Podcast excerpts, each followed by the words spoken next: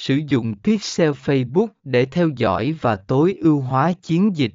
Phần 28 Bảo mật và tuân thủ quy định là quan trọng để xây dựng lòng tin của người dùng và đảm bảo rằng bạn tuân thủ các quy định về quyền riêng tư và bảo mật dữ liệu hiện hành.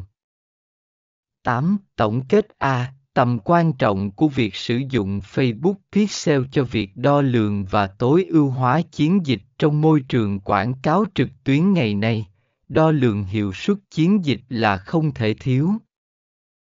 Facebook Pixel đóng một vai trò quan trọng trong việc thu thập và phân tích dữ liệu để đảm bảo bạn hiểu rõ hơn về cách người dùng tương tác với chiến dịch của bạn